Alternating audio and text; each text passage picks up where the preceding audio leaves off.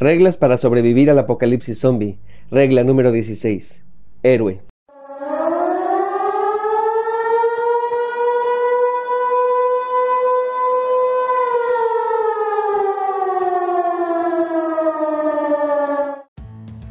Al margen de la creatividad e imaginación estética del universo zombie, podemos definir a un zombie como alguien creado para dominar su voluntad, un atontado que vive en automático. Es un subproducto del sistema que funciona como herramienta para destruir nuestra convivencia.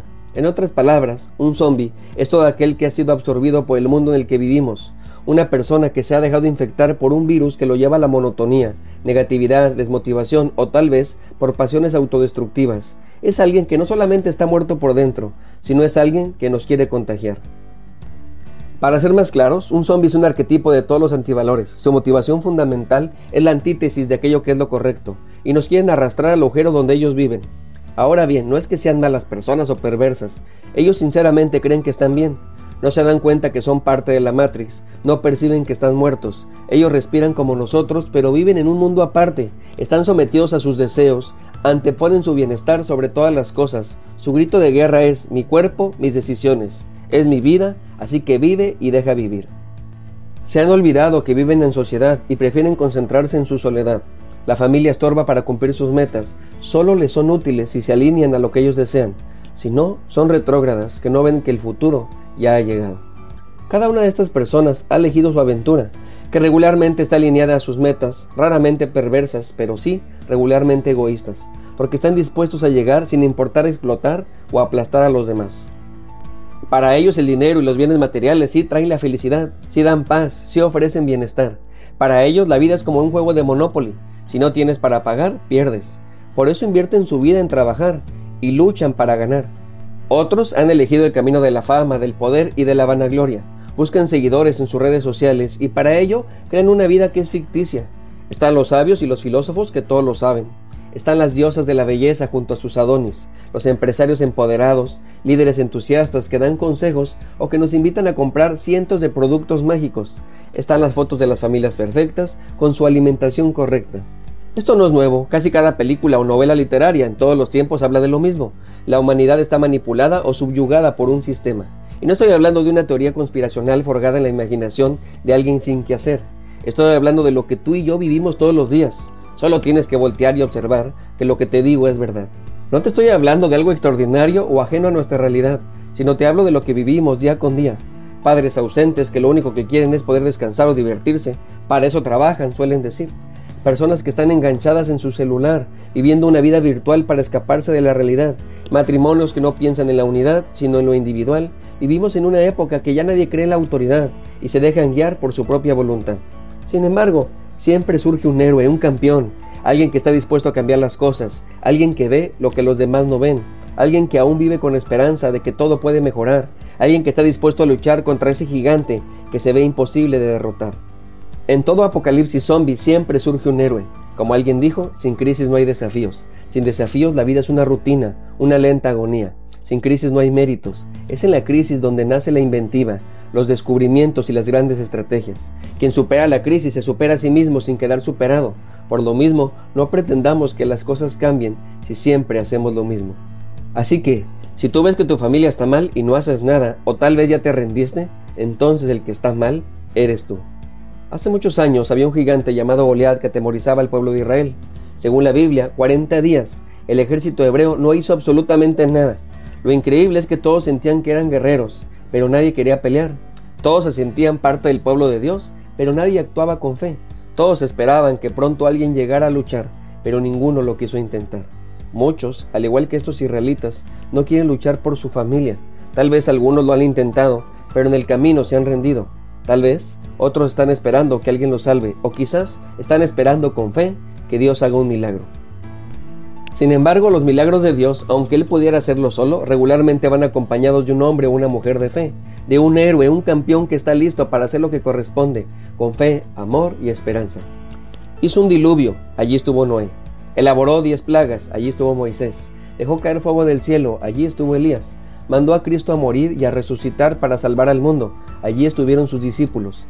Venció a Goliat y allí estuvo David. La pregunta no es si Dios quiere salvar a tu familia, porque sí quiere, La pregunta es, ¿estás dispuesto a luchar por ella? ¿Serás el héroe? Si tú alcanzas a ver que tu familia no está bien, entonces es Dios que te está llamando a hacer algo. Ese es Dios que quiere usarte para cambiar las cosas. Todos los héroes de fe podían ver claramente que algo no estaba bien. Así empieza el llamado de Dios. En el caso de David, no podía creer que un insignificante gigante amedrentara al pueblo de Dios vivo. Para David, ese gigante comparado con Dios no era una gran amenaza. Goliat, junto a Dios, solo era un filisteo incircunciso más del montón. Si tú sientes el deseo de hacer algo para que todo se solucione, a pesar de lo grande o imposible que parezca, entonces tienes el llamado de parte de Dios. Por favor, no te menosprecies. David era el menos indicado, desde el punto de vista humano. Nadie hubiera apostado por David. Samuel el profeta no lo veía como un posible candidato para ser su rey. Su familia no lo veía como un guerrero, más bien su labor era de pastor. El rey Saúl le dijo que no tenía experiencia militar, comparado con Goliat, que desde su juventud fue entrenado para pelear. Y el mismo Goliat se burló de él diciendo que era un mozalbete, que lo iba a aplastar. Dios puede llamar a quien sea, es más, insisto, puede hacerlo solo, sin embargo, si te llamó a ti, quiere decir que no estarás solo. Dios peleará, no contigo, sino por ti. Claro, tú estarás allí, pero solo serás un instrumento en manos del Creador. Así que acepta el llamado, tu familia lo necesita. Ahora bien, cuando David decidió ir a pelear contra aquel gigante tuvo mucha oposición. Uno pensaría que cuando alguien se atreve a pelear para que las cosas estén mejor, todo el mundo lo apoyaría. Sin embargo, no pasa así. En el caso de David, su hermano mayor se burló de él. Le dijo que lo conocía y que sabía sus verdaderas intenciones. Y aunque en esa ocasión su hermano se equivocaba, yo creo que sí lo conocía. Era su hermano menor, el más pequeño de todos. Seguramente muchas veces lo cuidó, le cambió los pañales, le ayudó con su tarea, jugaron, es decir, convivió mucho tiempo con él. Claro que lo conocía, vivía con él. Eso pasa en nuestra familia cuando queremos que las cosas sean distintas. Nos conocen, saben cómo somos, de qué pie cojeamos y por lo mismo no nos creen que hemos cambiado. Pero nosotros sabemos que sí. Sabemos que Dios nos ha llamado a hacer una tarea muy especial, así que no te rindas. Sigue adelante. No importa si nadie te cree. Dios te cree y confía en ti. Y eso es lo que importa. Seguramente además de la familia habrá muchos otros obstáculos. En el caso de David, ni la armadura del rey le acomodaba para ir a pelear. Un guerrero sin armadura, eso nunca se había visto. Un paladín quien usa piedras y palos y no espada, qué locura. Esposos y padres amorosos, eso no es real. Esposas y madres que nos apoyan incondicionalmente, eso es de novelas. Hijos que obedecen, respetan y son agradecidos, eso no existe.